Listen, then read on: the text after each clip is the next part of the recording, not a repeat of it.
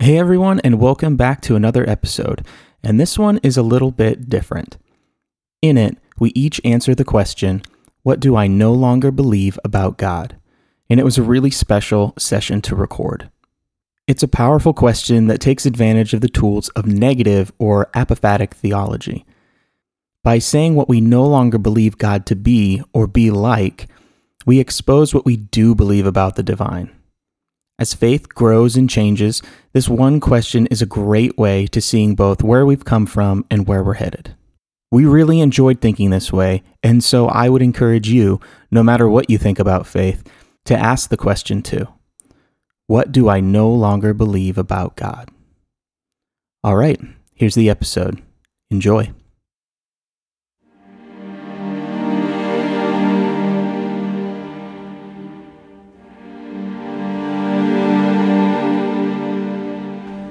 The question of what I no longer believe about God is a particularly challenging one for me.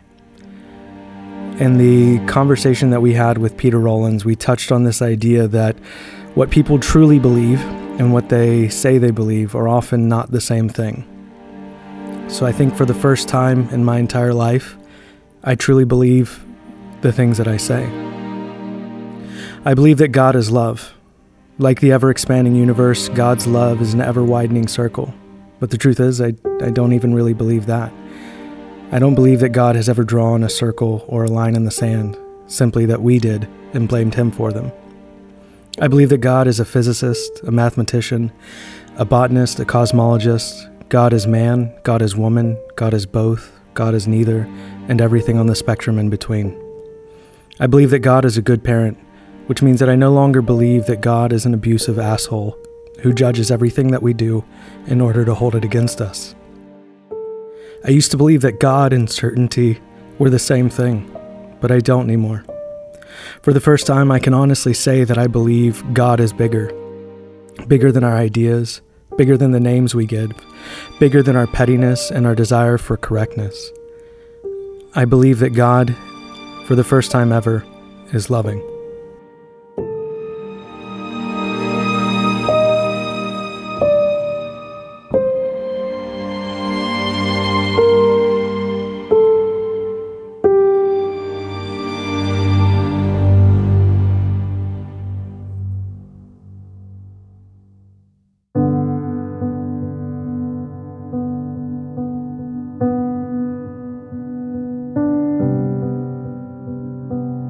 I no longer believe about God.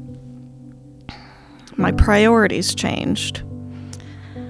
I'm no longer focused on making sure that my family will be with me in heaven. I'm not thinking as much about the afterlife. I'm more focused on doing things that will make a difference here in this life because I no longer buy into the salvation formula, saying the prayer, believing a certain way, and because I've seen the Bible and Jesus weaponized by people that call themselves Christians, I don't even want to associate with that label. I no longer think about God as an individual I used to pray a lot as though God was someone who was listening to everyone all the time at the same time. But now I've come to think about God more as a connection between people. That love is more representative of God than the way I used to imagine. If someone asked me how I identify in terms of my faith, I would say that my foundation is Christianity and I like Jesus' teachings. But recently I've been learning about other faiths and religions, and I like aspects of those too. So I don't know what that makes me and I know that I don't like labels.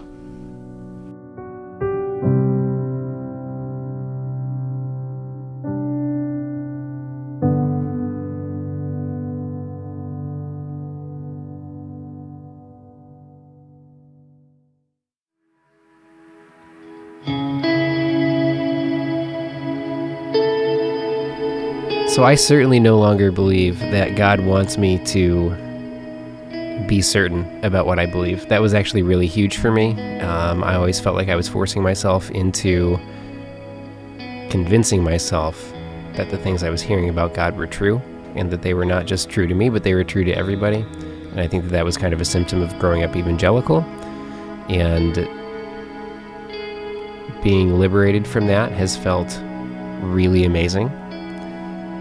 I, to get really personal, I no longer believe that God wants me to be a minister, not necessarily because I think that that's a bad thing to do, but because I think I'm pretty certain I'd convinced myself that that's what God wanted me to do. And I was following a lot of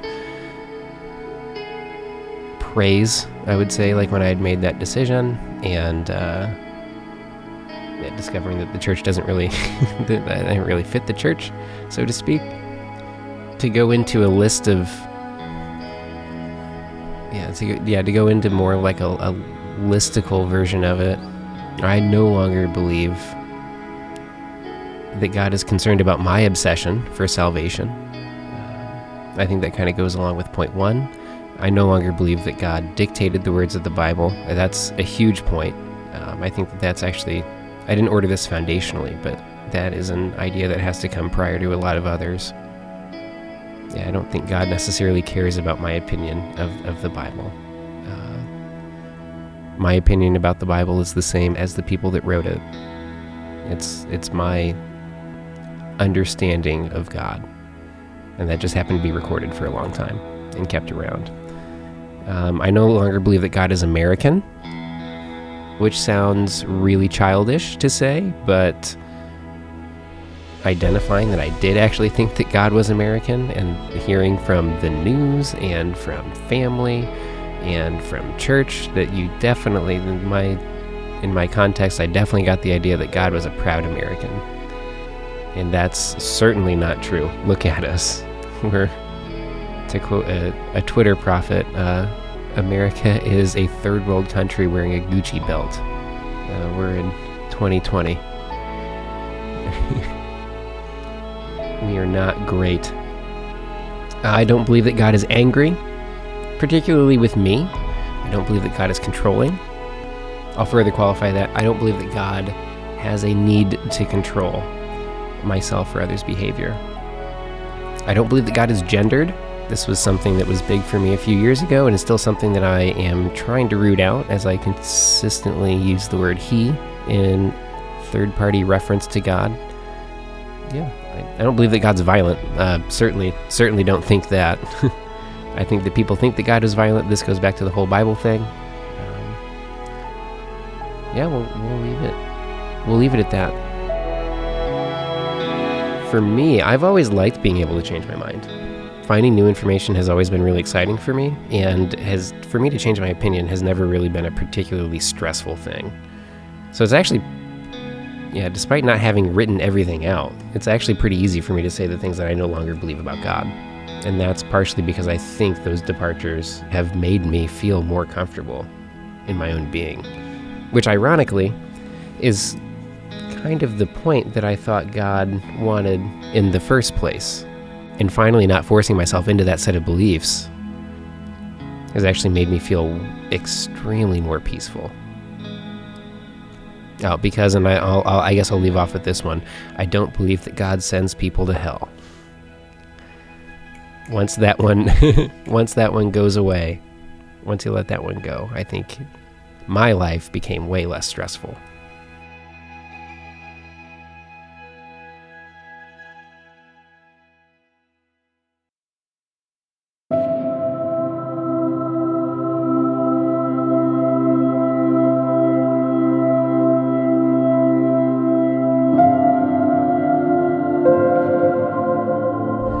Um, this actually just came to my mind while you were talking. I was remembering. I was remembering a feeling I had after a therapy appointment where I just realized I became an expert in I, what I would call like idea replacement. And I would spend all this time deciding what I didn't believe and replacing it with something better. And so I have this list that does mean something to me. And I think what the way we think is really important and it does inform our lived experience. It certainly informs the way we treat other people. I think all that matters a lot. But there's like I just also want to acknowledge there's a level of like I have I have trauma in my body that has nothing to do with what I think. Just for I don't know, just as like a moment of solidarity for anybody who is traumatized by religious experiences, there is like there is a healing process that doesn't happen just by thinking differently about something and it's it's just it's okay. I don't I'm in the process of it, so I have no advice.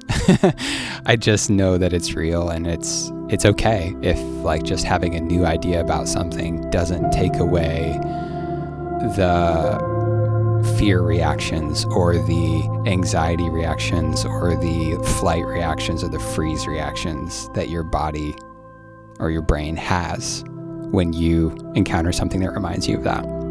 So, just lots of love and solidarity. What I no longer believe about God, I no longer believe that God needs us to be perfect in order to love and accept us. I no longer believe that God needs blood to forgive. Uh, I no longer believe that God is a being who does some good things and chooses not to do other good things. Or, in that same vein, I no longer believe that God rewards or withholds depending on your behavior or how well you align with a certain set of ideas.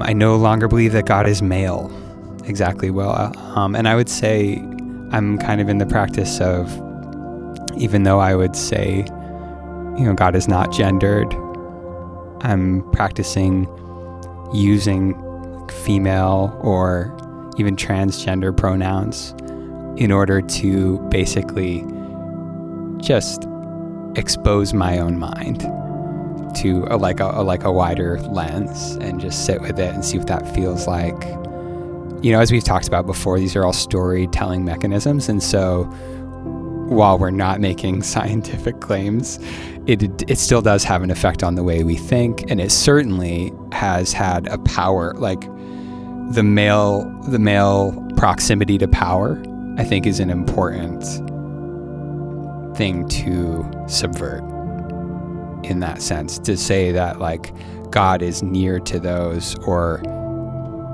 possibly best represented by those who are farthest away from the centers of power, um, I think is really important. So I'm really a big fan of Christena Cleveland's, you know, God is a black woman, you know, because at this moment in world history, the black woman represents the farthest association from the centers of power and the closest association to the people.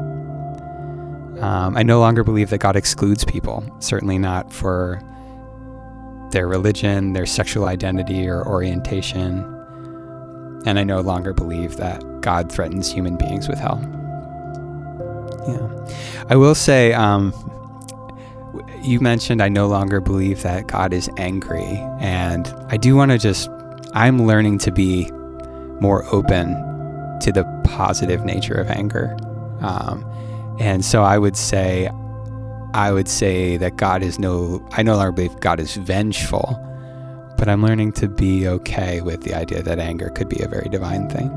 I say that like trembling because like anger really throws me off. Uh, but I think it's important. It's an important growth curve for me.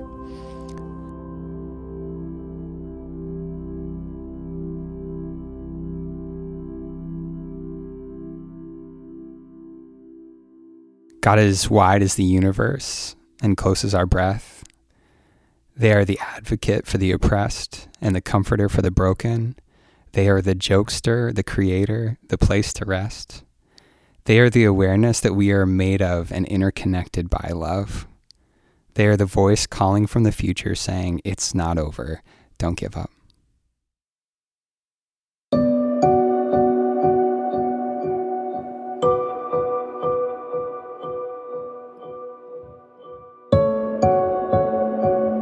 What I no longer believe about God.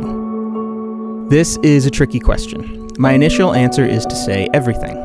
Everything I once believed, I now no longer believe, or at least not in the same way. But that feels a little like a cop out, or maybe just too broad of an answer. So, what do I no longer believe about God?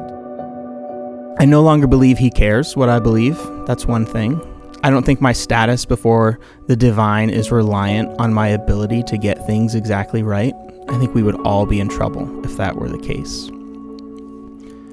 I no longer believe in a warring God or a tribal God. Uh, that means I see my country and especially our foreign policy in a very different light than I used to. I think about war differently since I no longer believe that God would take the side of any human conflict beyond simply just being on the side of the oppressed.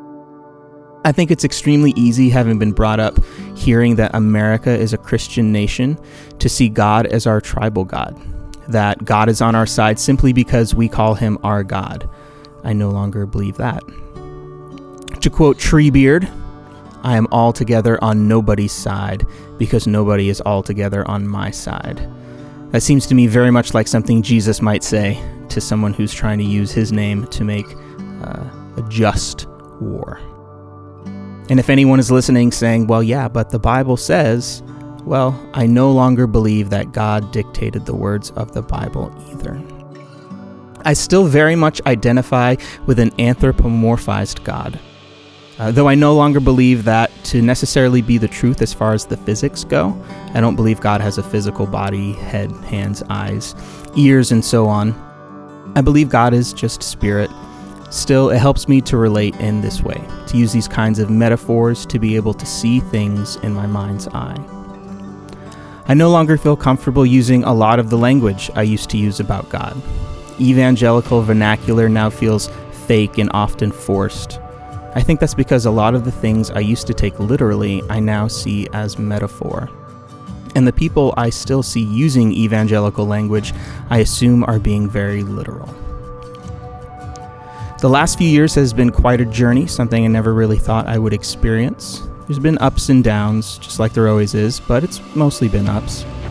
Learning to think differently, or that it's okay to not have to think about spiritual things at all, sometimes, has been comforting. I will say that I felt more confident using the term Christian mystic to describe myself. When we first started the podcast, I was hesitant to claim the label, uh, maybe a little bit of imposter syndrome going on there but I think I still consider myself a Christian based solely on the fact that Christ is the central figure around which my faith revolves. A mystic, perhaps because I have yet to find a popular vein of Christianity that accurately describes where I'm at or even where I want to be. The mysterious, eclectic, inclusive, and wondrous nature of the mystic tradition is really the only place I can continue to be set inside of Christianity. So I guess I'm a mystic.